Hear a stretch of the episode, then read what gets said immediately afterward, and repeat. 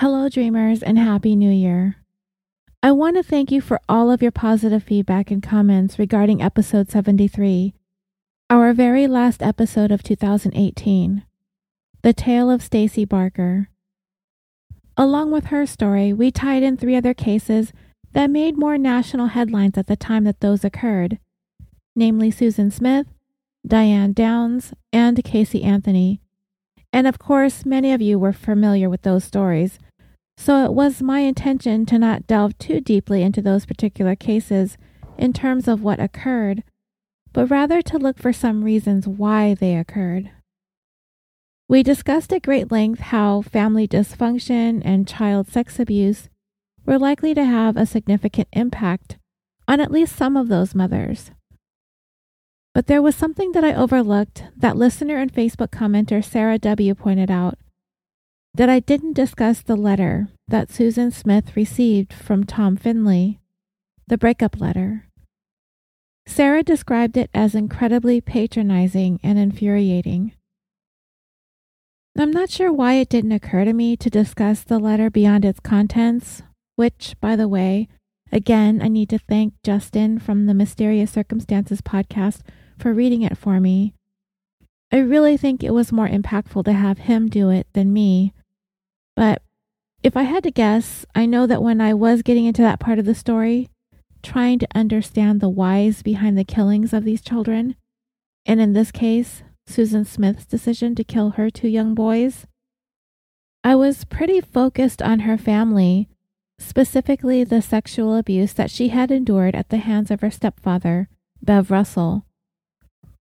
I did feel like the letter was kind of the last straw for Smith, and to me, based on the contents of his letter and the way that he worded things, it seemed pretty obvious that Susan was pushed over the edge by it.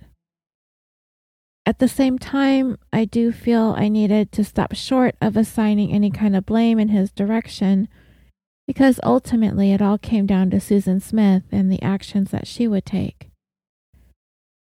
I said in the episode, and I still believe, that Tom's motivation to end the relationship was not necessarily the fact that she had children, though it seems to have been a factor to an extent. He seemed moved to end it once and for all after he had witnessed her and that married man kissing at the party at his dad's estate. Susan was backed into a corner, and she was desperate to win Tom back. And of those two things that he pointed out as deal breakers, the children and the promiscuity, the only thing that she could change immediately was the presence of the children. Her boy craziness, as Tom Findlay called it, was something that she could work on over time. But her kids, they were permanent, and she needed to find a way to eliminate them from the equation forever. We will go over Tom's letter one more time and pick it apart, and we will discuss some of the opinions that my dreamers had in the Facebook group. But what I did not go over in the original episode is that Tom Findlay's letter was in fact a response to a letter that Susan Smith had written to him first. Here is what she had to say. Dear Tom, just a note to thank you for everything. I could never express in words how much you mean to me. I will always treasure our friendship and the many wonderful memories we have made. I want you to know that I have never felt with anyone the way that I feel when I'm with you. I have never felt so needed. You are a very special person, and that is part of why making love to you is so wonderful. I know how you feel about our relationship, and I respect that. I am appreciative of your honesty with me. I do want us to be friends forever, and I'll never let anything happen that would change that. I do hope that we will be able to date some and be together again someday. But if we never made love again, my feelings for you would not change, because having you as my friend is worth more to me than sex could ever be worth. Once again, I am sorry for Saturday night and would take it back in a heartbeat if I could. I really wanted to be with you and hated that I wasn't. Thank you for being there for me through all the rough times. You are a true friend. I want you to know that I will always love and care for you for the rest of my life. You are the best friend anyone could ever have. Well, I hope I said everything right. The bottom line is I'm glad that we are friends, and if that is all we can be, then we will just have to do a hell of a job of being that. Who knows what the future holds for our relationship? I am just going to live one day at a time. One more thing before I go. Please don't ever hesitate to call me if you ever need anything. I will always be here for you. Friends forever, Susan.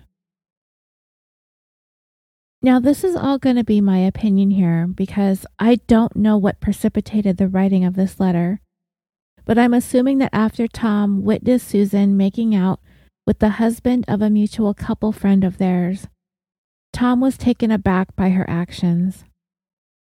I'm not saying that everyone in this whole scenario is perfect minus Susan.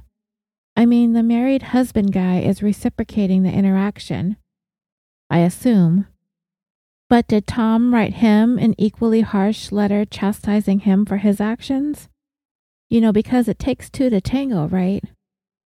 He probably didn't, but he probably had no reason to.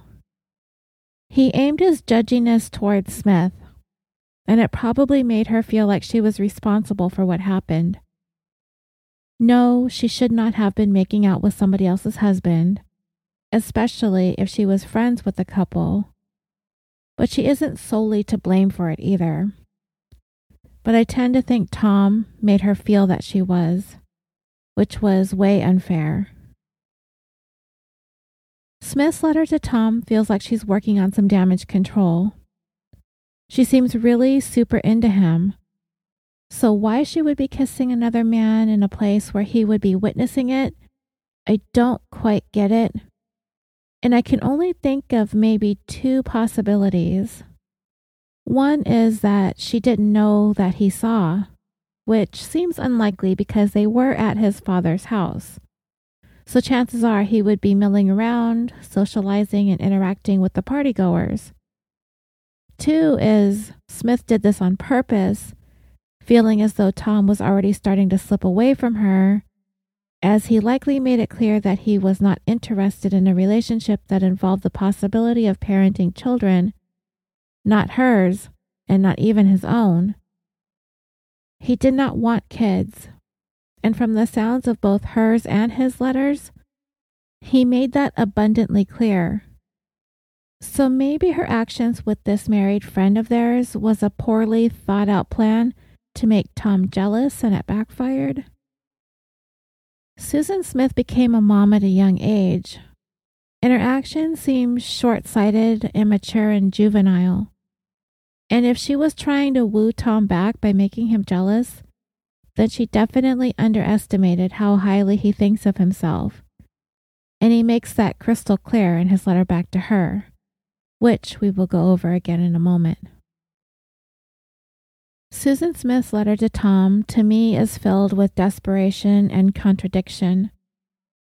I feel like she wants him to think she is accepting the stance that he has taken to want to end their romantic relationship, that she respects his decisions, but in the same breath making a play for what the future might hold. She tells him how much she will treasure their friendship, but throws it in there that the lovemaking is so wonderful too.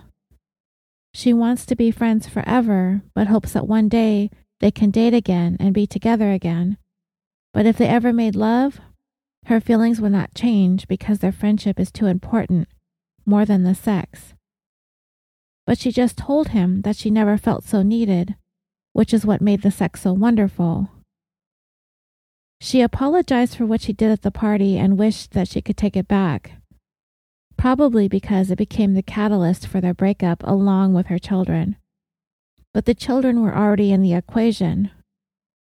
I also sense a bit of manipulation on Smith's part when she says, quote, "I really wanted to be with you and I hated that I wasn't."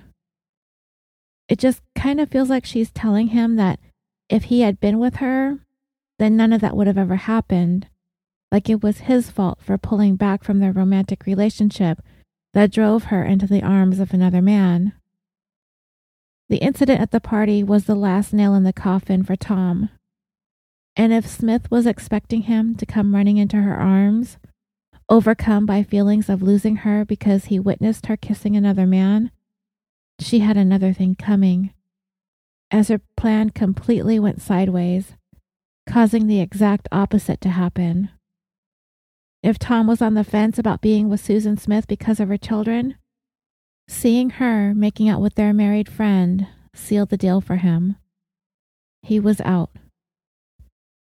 Once he received her letter, he could see that she was still grasping, still hanging on, still telling him that she will love him forever and will always care for him for the rest of her life, but looks to a future that is uncertain as to which direction things will go.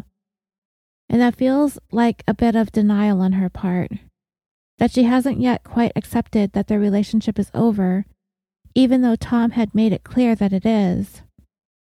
And she continued to talk about the infiniteness of their relationship, whether it be friends or more than friends. In her eyes, there would never be an end.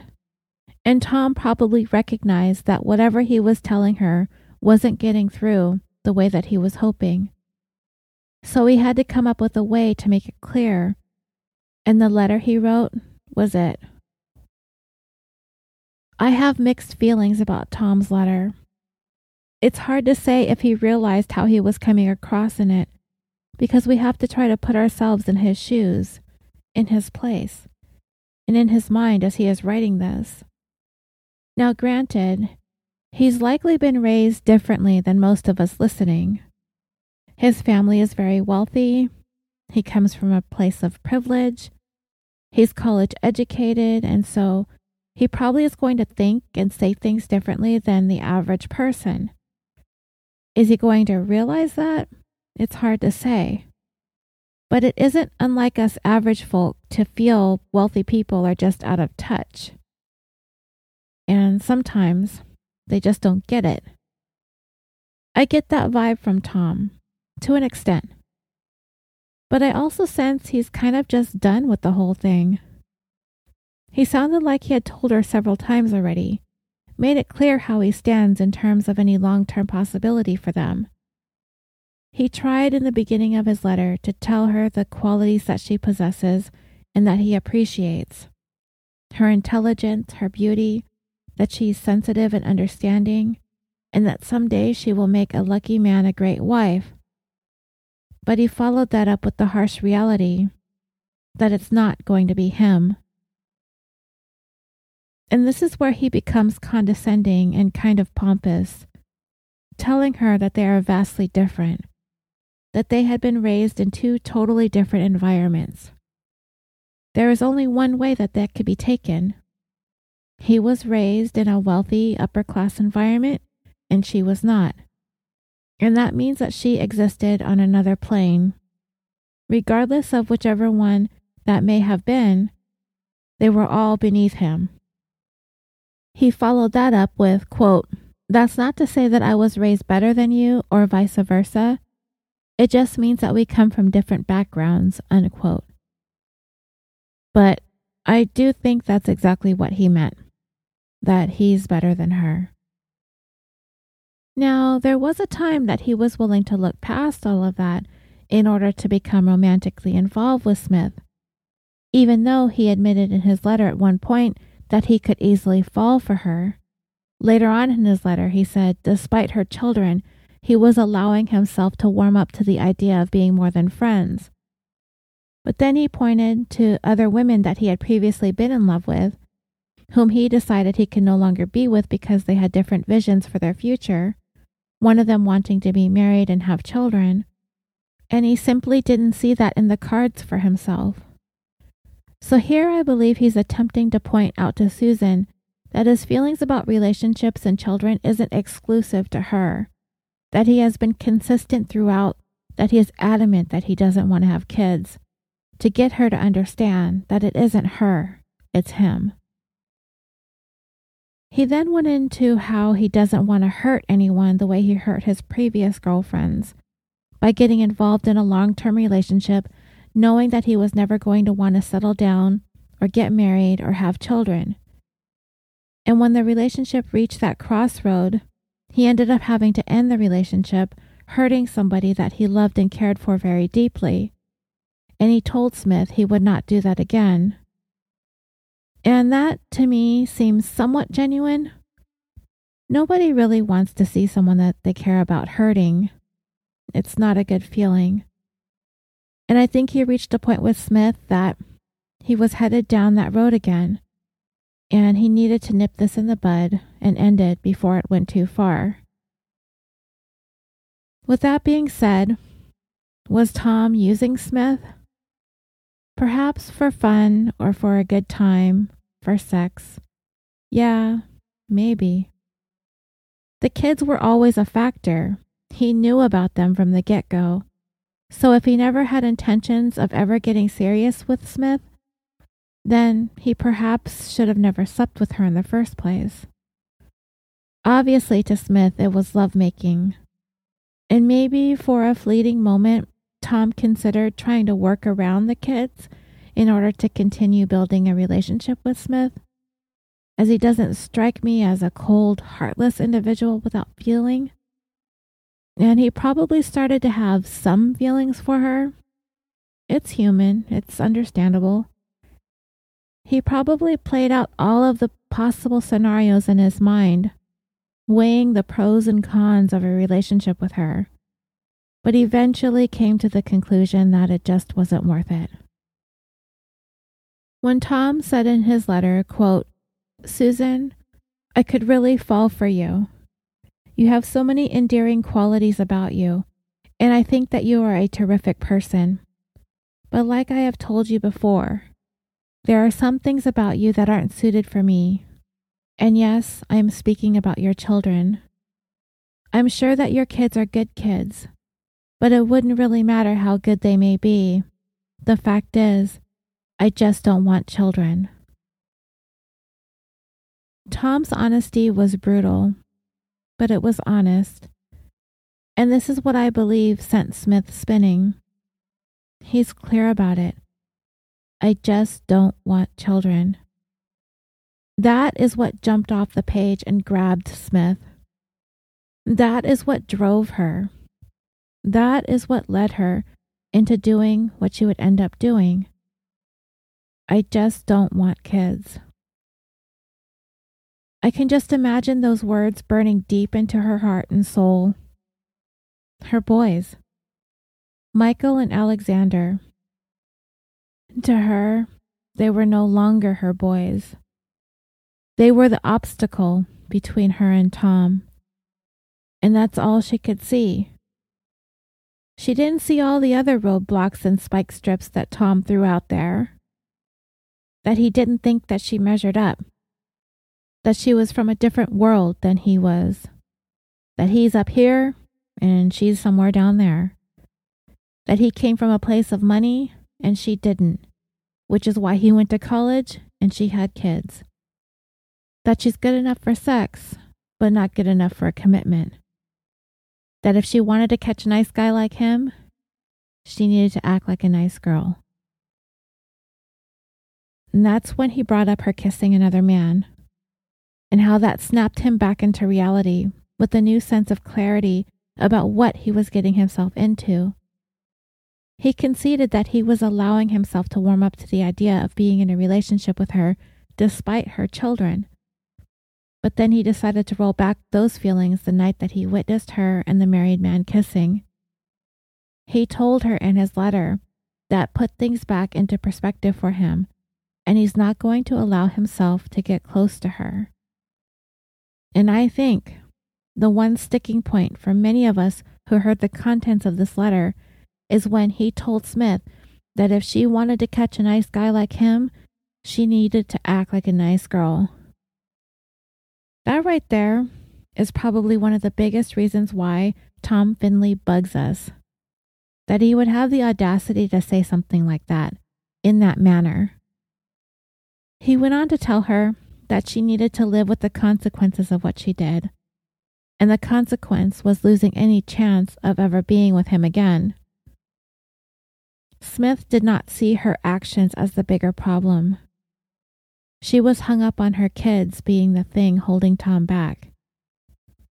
But it wasn't Michael and Alexander. It was her. So I posed the question in the Facebook group. What are your thoughts as to what Tom Findlay had to say to Susan Smith in his letter to her? And these were some of your answers. Casey W. said that she knows some of us listening found the letter to be patronizing, but she felt it was refreshing that he told her the truth instead of stringing her along. At this point in this comment thread, we kind of got sidetracked because I mentioned how I kind of felt this was a thing that Travis Alexander was guilty of in his on-again, off-again relationship with Jodi Arias. And if you aren't familiar with the case, in two thousand eight, Arias stabbed Travis Alexander to death in his home after not even having known him for two years yet, only really officially being in somewhat of a committed, defined relationship for about five months, because she really didn't fit into the life that he was trying to carve out for himself. He was a business person and a motivational speaker and a devout Mormon. But Travis was very sexually attracted to Arias, and he brushed aside his religious beliefs in order to engage in sexual activity with her. And it was pretty lurid, X-rated kind of stuff. So obviously he was conflicted, but not conflicted enough to stop having sex with her. And it seemed as though he was going through this cycle of desiring to be with Arias, then feeling guilt or shame about his trespasses, so he'd push her away, then he'd go back again. He knew that she was in love with him, obsessed even, but he continued to have sex with her despite knowing that he would never marry her, which she made clear is what she wanted. Arias ultimately reached a point where she could not take it anymore, especially when she came to realize that he was courting other women who did belong to the Church of Jesus Christ of Latter-day Saints. So she set up this whole elaborate plan to kill him and tried to get away with it. Anyway, long story short, I had replied on Casey's comment that Travis would tell Arias to F off but continue to sleep with her and leading her on. And like Casey had said when she pointed out that Tom was trying to be honest about his feelings. Chris T. agreed with my take on Travis, explaining that it made her angry how Travis behaved and all the hurt that it was causing Arias.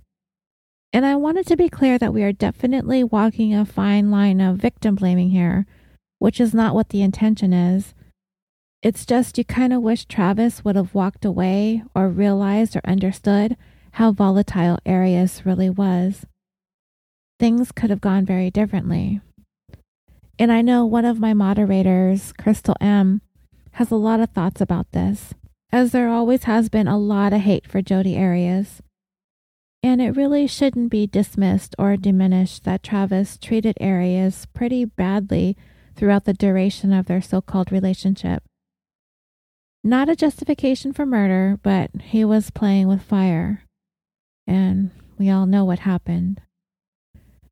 Chris T. also said that she didn't think that Tom had any intentions of ever having a long-term relationship with Smith, and in her opinion, he was using her, as many men in her life had, and the excuses that he gave her in the letter were just that, excuses, and she does not believe for one second that he was a good man that was hurt by her trying to be with other men or that her children were too much for him. She thinks that he had his fun and was done. Elizabeth C. said that she thinks that there might be some truth to that. At the very least, he didn't want to be a step-parent. She also thinks that Tom started to do the math and that maybe Smith was eyeballing his money and he wanted to dip out of that mess. And this was his attempt to try to let her down as gently as possible, because a man of his means couldn't possibly be caught up with a mess. But she also feels that Tom may be a lesser victim if people blame the crime on him and they're doing so inappropriately. I commented and said that I did not want to point fingers at Tom either as being the cause for all of this. But as I said, his letter could have been the trigger that caused Smith to snap. And at the time, the whole country was hating so hard on her, Tom really wasn't even considered an issue. But looking back, some feelings about him and the way that he worded things may have shifted. To be honest, I don't even know or think that I knew the details of Tom's letter at the time. I just knew that Smith had experienced a breakup with a man who didn't want kids. Chris T. is enjoying that we are all enjoying her comment on the discussion thread. And you tell your husband that you are not crazy, that maybe he's the crazy one. Lisa Bean said that she thinks that if Tom was only interested in using Smith, then why write the letter in the first place? Why not just dump her? Why explain everything? It's not like he'd be the first man in history to just drop a woman after having his fun. She thinks that he would have cared for her on some level to put that much effort into his letter, and his reasons for ending the relationship aren't necessarily excuses, because if that were the case, then you could say that about anyone who ends a relationship. To that point, I would say it would depend on if Tom were being honest or not. If Chris is right, and he was only using Smith for a good time, then yes, he came up with these excuses in order to say, I was using you for fun and sex, and now it's no longer fun, and I no longer desire having sex with you, so let's just be friends. They aren't necessarily excuses if they're the truth, and perhaps it's a combination of both.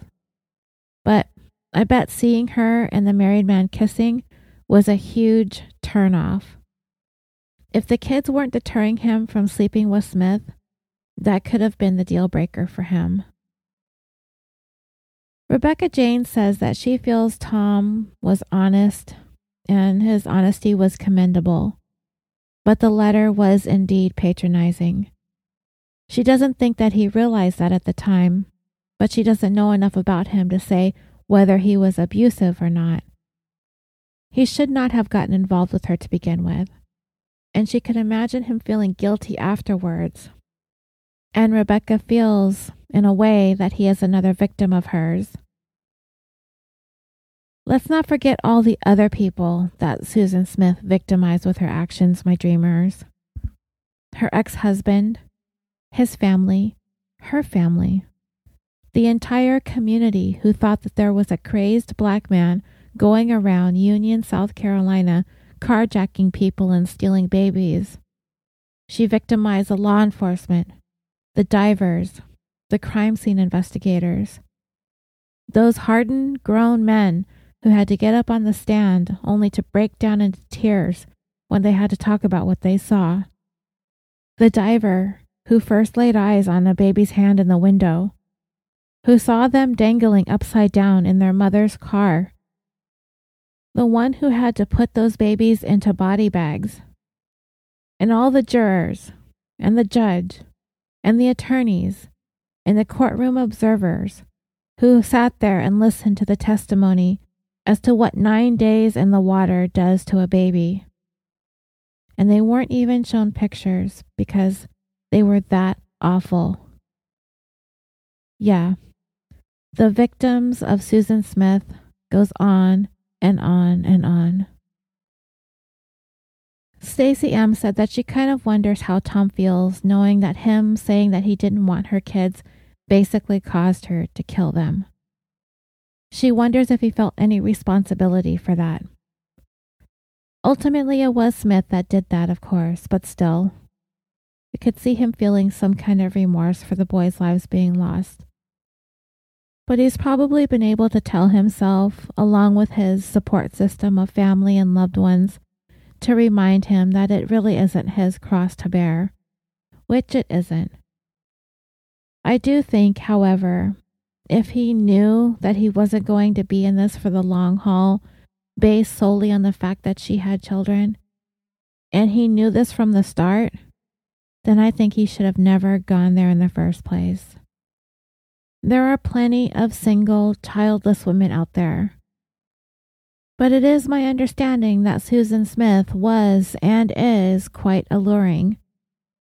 I do believe at least two prison guards have lost their jobs over having intimate relations with her since she's been incarcerated. Tom could not have known the path that Smith would take in order to win his affections. She tried jealousy. She tried winning his sympathy. She longed for him in her writings. Nothing was working. So for her, it came down to the kids. He didn't want them. And if that's what it was going to take for her to have him, yeah, she did that. Tina E. said that she thinks Tom tried to be honest with Smith and tried to let her down easy, saying, "It's me, not you." Yeah, I kind of think that too. I do not think he knew how troubled and damaged Smith was prior to him getting involved with her. And even if he did, I can't say that he realized how hurtful and patronizing his words actually were. Lisa Beans commented and said that she doesn't see what was patronizing about his letter. He told her the truth, and he tried to give her some news that she could use. Fooling around with people's husbands probably isn't the greatest idea if a long-term relationship is what you're after. Lisa thought Tom was pretty nice to Susan, and it's definitely nowhere near his fault that she thought he'd be more interested in a child murderer than a mother. And Lisa, you have a good point. And I'm thinking the points where he says stuff like, "If you want a good guy like me," and "I was raised around people who had the money to go to college," and "We were raised differently," were kind of his roundabout way of saying, "I'm too good for you." And some, not all people might take it that way. It just depends. A strong woman might have been able to walk away with a lesson learned. Susan was already emotionally fragile and unstable, though he could not have known that, of course. Personally, I don't think he meant to come off like a jerk, but I could see that being the takeaway for some. And Mary Virginia agrees with you on this. Virginia H. thinks that Tom was above and beyond nice about it and would have dumped her even if she didn't have any kids. And Mary Virginia agreed that the bigger issue seemed to be her and the married man kissing and possibly sleeping with married men.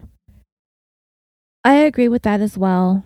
And sadly, if Tom thought telling her it was because of her kids that he didn't see a future with her was better than telling her that he thinks her moral compass was askew due to her willingness to be intimately involved with married men, then he was wrong.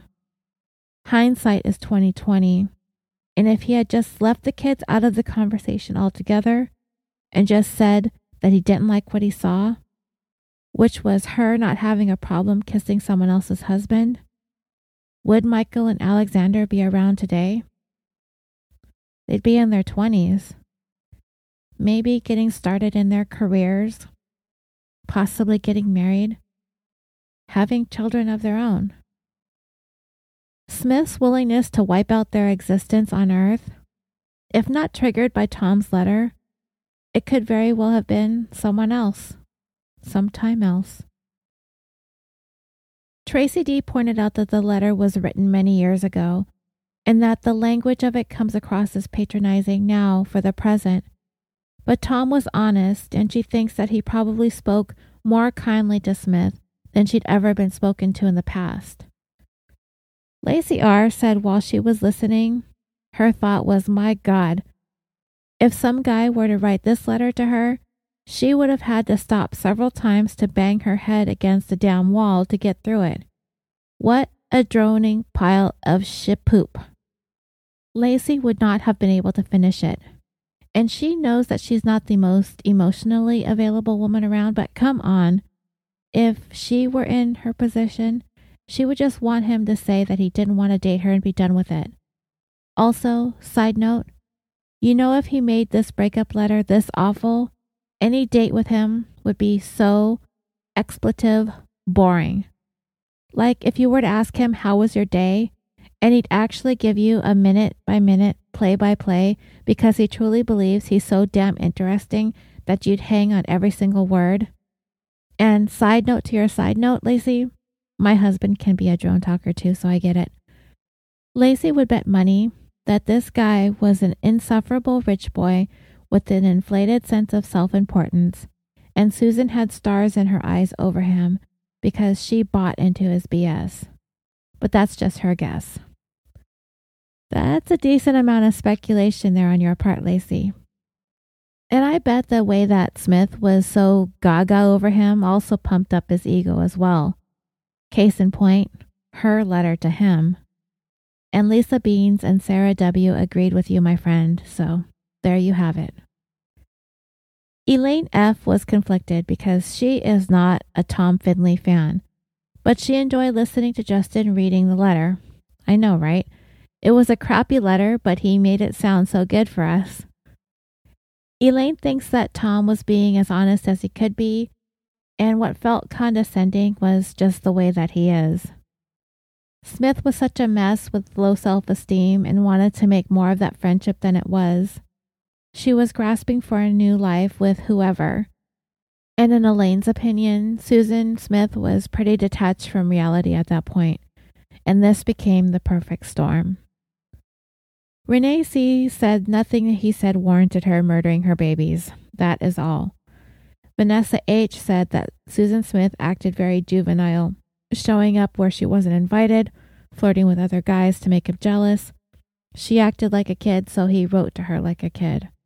And yeah, I kind of thought the same thing about her being immature and stuff.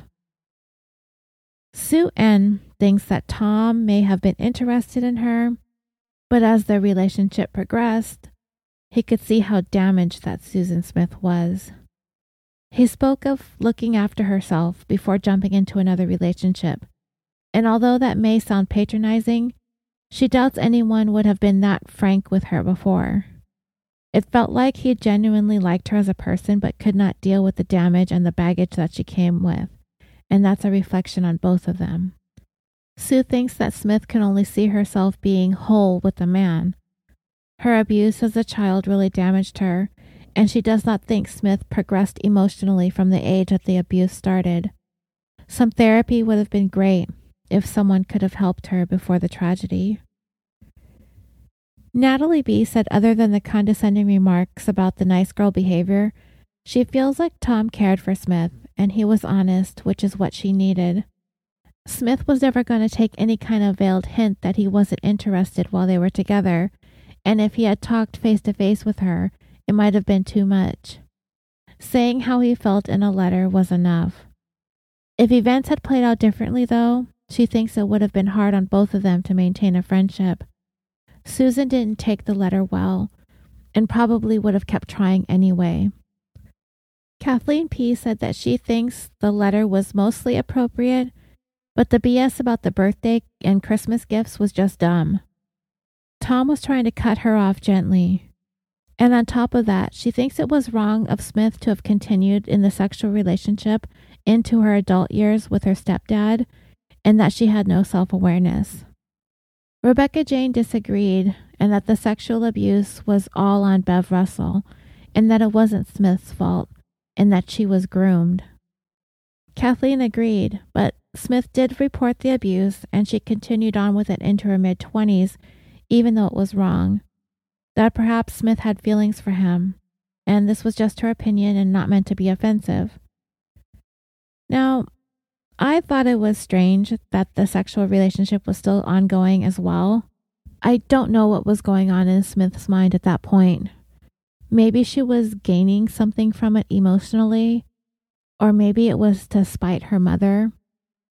I don't know, that sounds weird to say, but I don't get why Susan was unable to find a way to try and put an end to it, or to seek help, or for anyone who may have known to step in and help her. Anyway, Maureen S. thought that Tom was being truthful, but during the last half of the letter, he was being a patronizing, egotistical jerk. Anna W. said that she felt like he was being honest too, even if he was a bit of a prick about it, honest nonetheless, and it seemed like he was trying to let her down easy. Mary G. said that she thinks that he was a douche, but she also thinks that he was being honest and trying not to lead her on. It seemed like he wasn't as bothered by her kids as he was by her flirting. She doesn't think that he led her to believe in that letter that he would take her back if she didn't have kids. He definitely came across saying, "You are not good enough for me." Carolyn said that she loved hearing Justin reading the letter, and that totally caught her off guard and made her smile. "And me too when he sent it to me. I was totally blown away when I listened to it." And Kira is with Lacey on this. This letter was way too long and drawn out. He could have even said this to her face.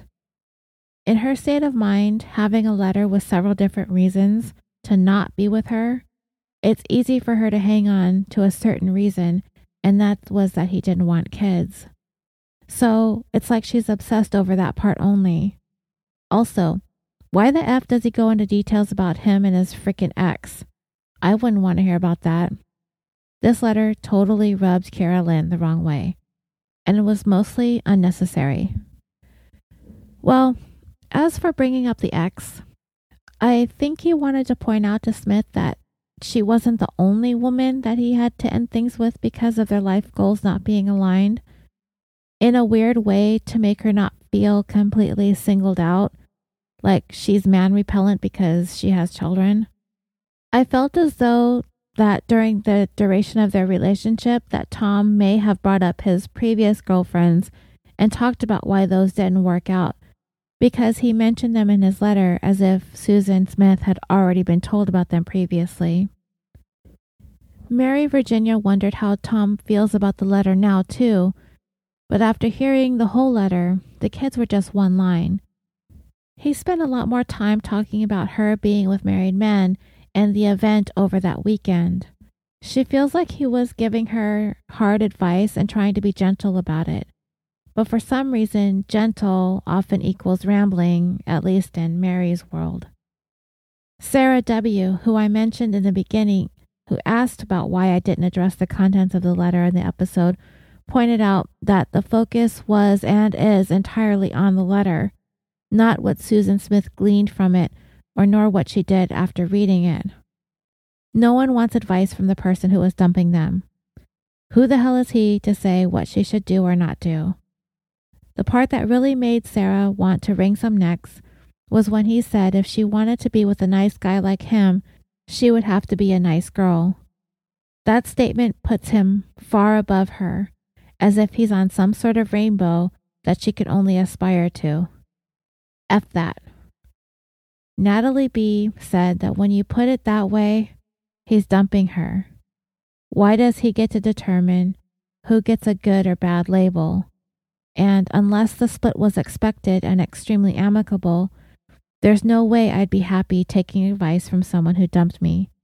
Never mind telling someone that essentially they need to change themselves. Maybe it was just how he was brought up to view women, but certainly that aspect of the letter would have been triggering considering Susan's past. Sarah said yes, she was very vulnerable to the attention and the opinion of males, but again, she is not blaming Tom in any way for what she ultimately did. Sarah was just so incensed while hearing this letter. The woman Sarah is today would laugh at the audacity, but there was a time in her life when she would have taken those words to heart, and supposes that that's what made her so angry. Sarah's been that vulnerable woman, and she's experienced the condescending male. Knowing what she knows now, his letter was absolutely disgusting. Natalie said, if anything, it was so clear that Smith was vulnerable, and all Tom had to do was break off contact. Instead, he made it seem like he cared about her, while making it all about him and his needs, while being completely condescending about it. Natalie commented earlier on the thread about how Tom's letter wasn't actually so bad, and he probably didn't envision it would end the way that it did, but subconsciously it seemed to say a bit about how he viewed their relationship, where he saw things going and how he saw her. No one is ever going to straight up tell you how awful you are. It's dressed up in a lot of half-truths and lies. She thinks it would have been better for Susan and Tom if he had just been honest. Sarah said yes. His major mistake was trying to be nice. When you're dealing with a vulnerable person, they're going to cling to anything positive that you have to say. He should have been much more straightforward and told her that he simply didn't want a romantic relationship with her. That letter gave her hope. Sarah cannot stress enough that she does not blame him or his letter for what she did to her kids. She just really disliked his approach. Totally condescending. He should have just told her that they weren't a match and left it at that.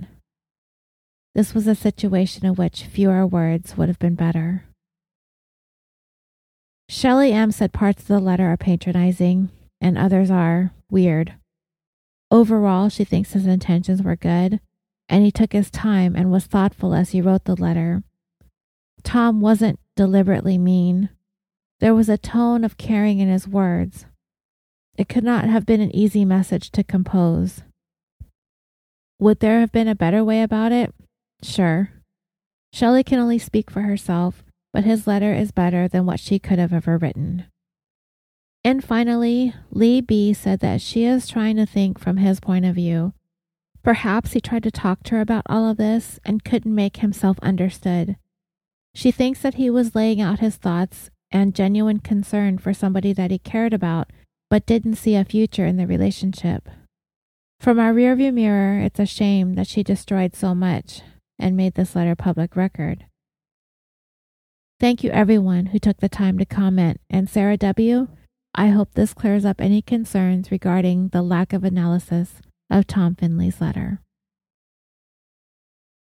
So while I was researching the four cases that we talked about in episode seventy-three, Susan Smith, the only one who admitted responsibility out of the four, Diane Downs, though she continues to maintain her innocence, Casey Anthony, though not officially convicted, and Stacy Barker, though she continues to insist her baby choked to death on a plastic bag. I thought back upon Shanann, Celeste, Bella, and Nico Watts, and it had me wondering if we, as a society, think it's more despicable when a mother kills her children as opposed to a father. I asked in the Facebook group, and I wanted to share some of your answers here as well before we close out this addendum. Here is what you all had to say in response to my question. Vicky G. commented and said that both are equally deplorable, but if you press her, she would probably lean towards it feeling worse if the mother does it, because working in midwifery, she has seen thousands of families, and the bond of the mother and child is so deep, crucial and biological, that she might think it's worse. Dave W. said that the act is equally deplorable, but socially harder to understand when a mother does it.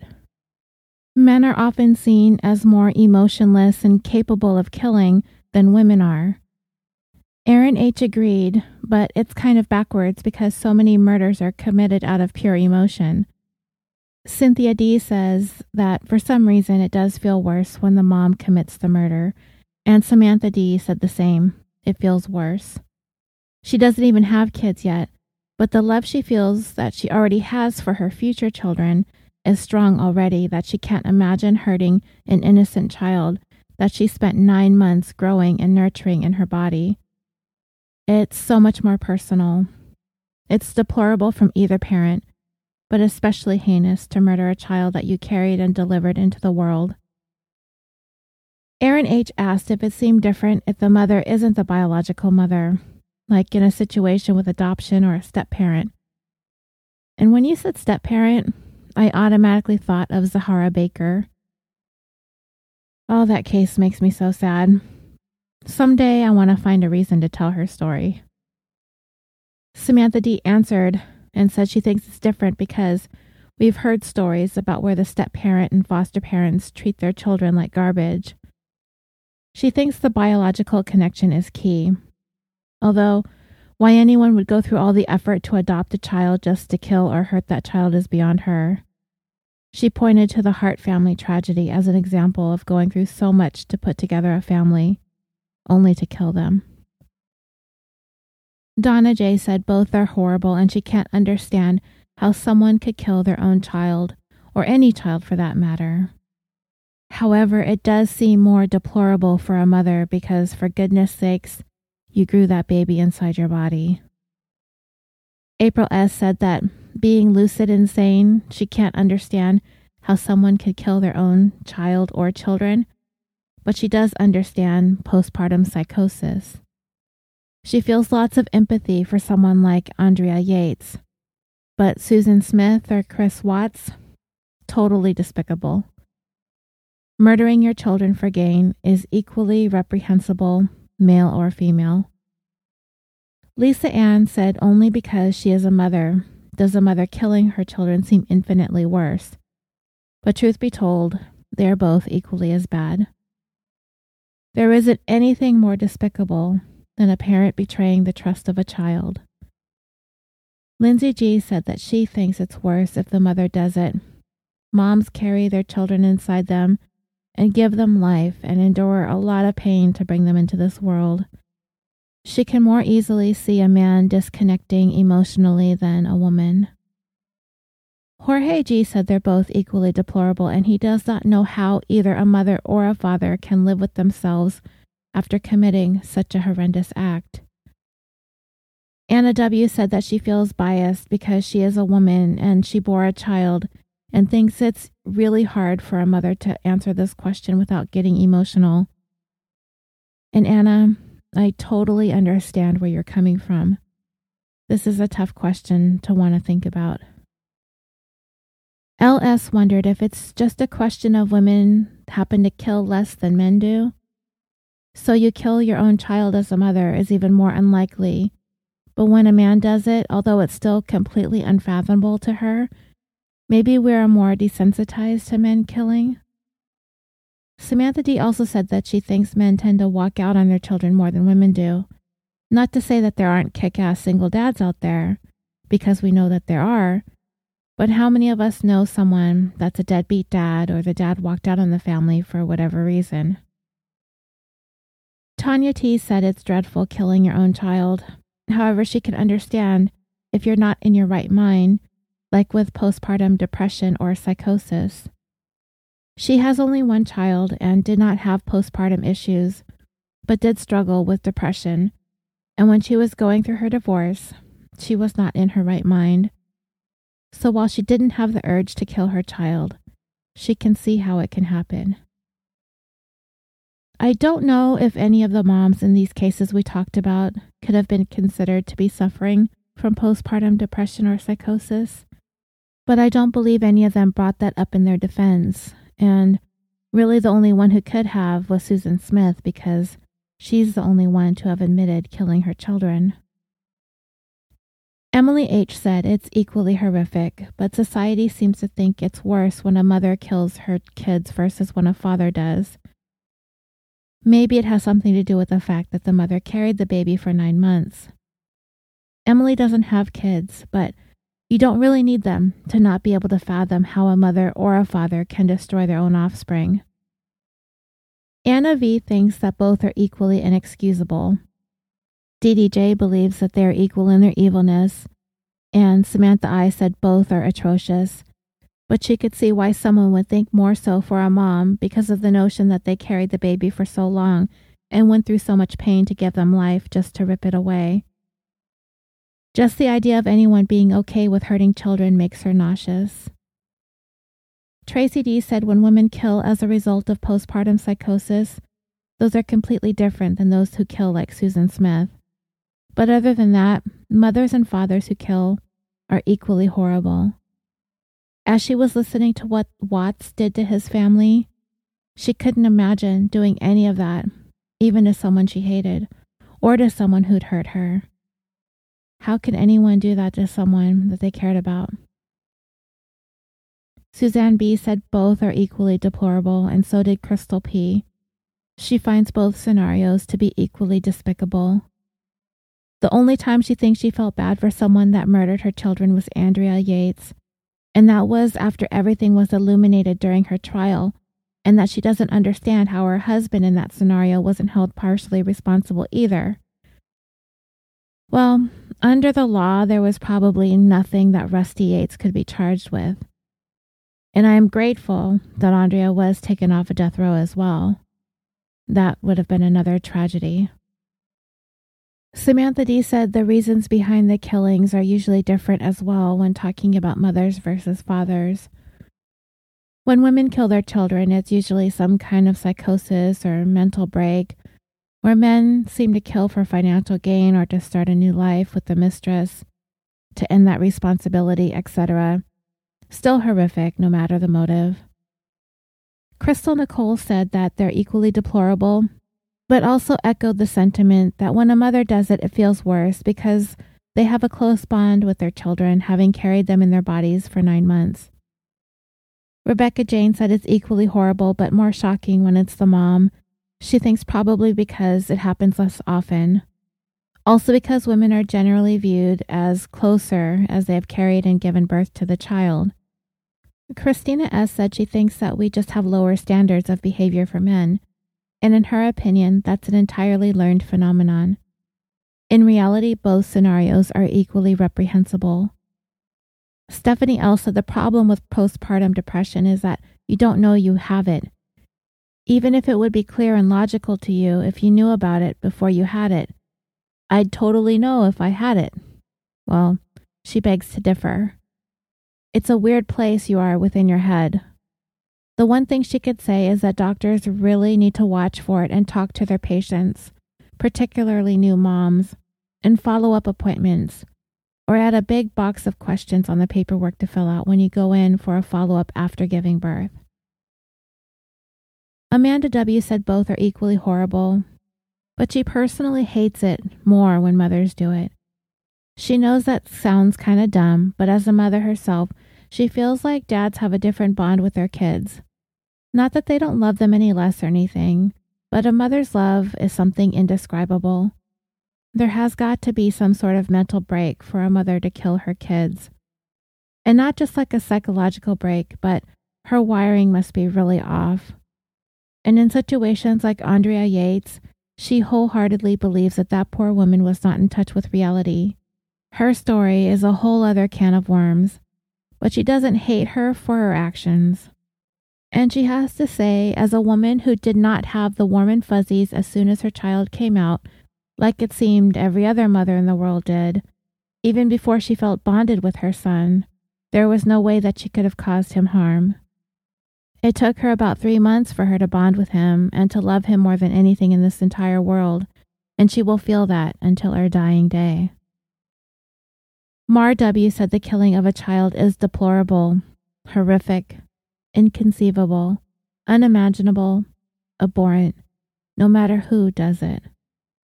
As a mom, though, she cannot conceive of carrying a child for nine months, giving birth, then taking that life. She understands that there are mental situations where this happens, and she feels for the women who have gone through that. But she hasn't, and therefore, no matter how hard she tries, she cannot relate in any way. She looks into her son's eyes and hopes with everything in her that every single day that she never sees the light extinguished. Even imagining it to prepare herself just in case sends so much fear through her that she shuts down. Monica P. said she feels it's equally deplorable, but she used to think it was worse if the mother did it because of her divorce and how he turned his back on the kids. But now she feels that just because of the bond between the mother and child, that doesn't necessarily make it worse. They're all worse. And Laura T. agrees. They are equally deplorable. Felicia S. says that she feels that both are equally horrifying. The bond and inherent need to protect your child, both mentally and physically, seems to be born within a mother as soon as we hear it's positive. The father is the protector and the champion of his family. When we pick up the vibe from the mother and father who have never bonded with a child, we internally recoil. She thinks it's in our genetics as humans. There's a special place in hell for people who hurt children. Mar W. agrees, except she doesn't even think that hell would welcome them either. Even the devil has his standards, I suppose. Jen T. said it would be equally deplorable, but as the mother of three boys, when she hears about a mother who kills, it makes her angry and sad. Virginia M. also agrees that the act committed by either mom or dad is equally bad. Nazanin J. says that she thinks the mother, but don't get her wrong, the father doing it is bad too. But the mother is the one that held that child close to her heart for nine months. The one that you have an automatic connection to. The one that nourishes. For a mother to kill what she created inside of her is an act of a true villain. Liberty G. said, a mother as well. We carry children and have that bond. For a mom to intentionally hurt, let alone kill her children, is utterly disgraceful and a low form of a human being. Cooper P. said it simple, murder is despicable, period. Katina I. said the same thing. That murder is murder regardless of who does it. All perpetrators are pure evil, regardless of the relationship to the victim. When a mother or father kills their own children, or some random person kills another person's child, it's all horrible and tragic. Clara L. said sometimes women kill their children because they have severe postpartum depression. It's a mental illness and they have little control. But yes, it is definitely more shocking and difficult to imagine when a woman kills her children. Men are perhaps more susceptible to rage or acts of violence, she thinks, so it's less expected. Also, men who murder their children sometimes do it as an act of possessiveness or aggression, perhaps. Like, this is my family and I'll destroy it because I can. She doesn't really know. Either is still deplorable and inexplicable to her. Janie W. said to her, it's worse when mom does it. And Jerry S. agrees, mother is worse, mainly from the perspective of having carried the child, but both discussed beyond reproach. Vicky S. says it seems to her that fathers kill their spouses and children more often than mothers do, and we hear about this. So when mothers do it, people are kind of blindsided. Nobody really expects it. But in either case, it is the most horrible thing a person could ever do. Jacqueline D. said that it is equally deplorable, and as much as she loves her son, she cannot believe people can do damage to their own children. Franchon said murder is horrible regardless of the perpetrator and who the victim is. Bonnie Lee cannot help but feel on some level it's worse when mom does it. Delaney W. made a point about primates. Of them all, humans are the worst parents. Other great apes are literally touching, full physical contact, their offspring for up to two full years after birth. We are frequently absent and rely heavily on non-biological caregivers, daycares, and babysitters. This is rarely seen in other primates with young offspring. Humans physically abuse and/or neglect basic needs of their offspring at a rate almost completely unseen in other great apes. Humans murder their own offspring at an equally bizarre rate that is rarely seen in other primates. We are sort of known for that in the primate world. All of these statistics are so strange when you consider that human population has literally doubled since the nineteen sixties, and the other primates are hardly hanging on with their numbers. As far as the original question is concerned, she would say our current understanding of parental roles is quite different than our first hundred thousand years of evolution. The mothers were engineered to be primary nurturers, caregivers, and full-time mommies, and these roles are changing, and fathers now play a much more significant hand in the role with our young children. She thinks any confusion about which infanticide is considered more shocking is due to our adaptation in those changing roles. Also, Delaney is very sorry that she gets excited about talking about boring subjects. And no, it's not boring. This is actually an interesting perspective from an evolutionary point of view. Bridget K. said it's worse when women kill their children. Growing a baby is hard work, and the love for one's own children is unlike anything else. She feels like the mother-child bond is strong, stronger than the father-child bond from birth. So to her, it's more shocking when mom kills. And by the way, dreamers, whether or not you have children doesn't diminish your capacity to feel deeply or strongly about a topic such as this. I don't ever care to say to a man or a woman that they would never understand because they don't have kids. It would be like saying a mother is doing everything right and perfectly and is all-knowing just by virtue of having birthed a kid. And we know for damn sure that that isn't true either. Popping out kids doesn't make anybody an expert, just the same as not having any diminishes your ability to know, feel, and understand human nature and behavior. So, shout out to all the non-parents out there who took the time to discuss along with us on this thread. And Tanya pointed out at some point in this comment thread that she thinks everyone in our Facebook group is super great in their ability to share ideas and be respectful of opinions. I mean, on occasion, some small issues do arise, which is to be expected, but I very much agree. It is a wonderful group of true crime fans for sure. Thank you all for all of your answers to this question.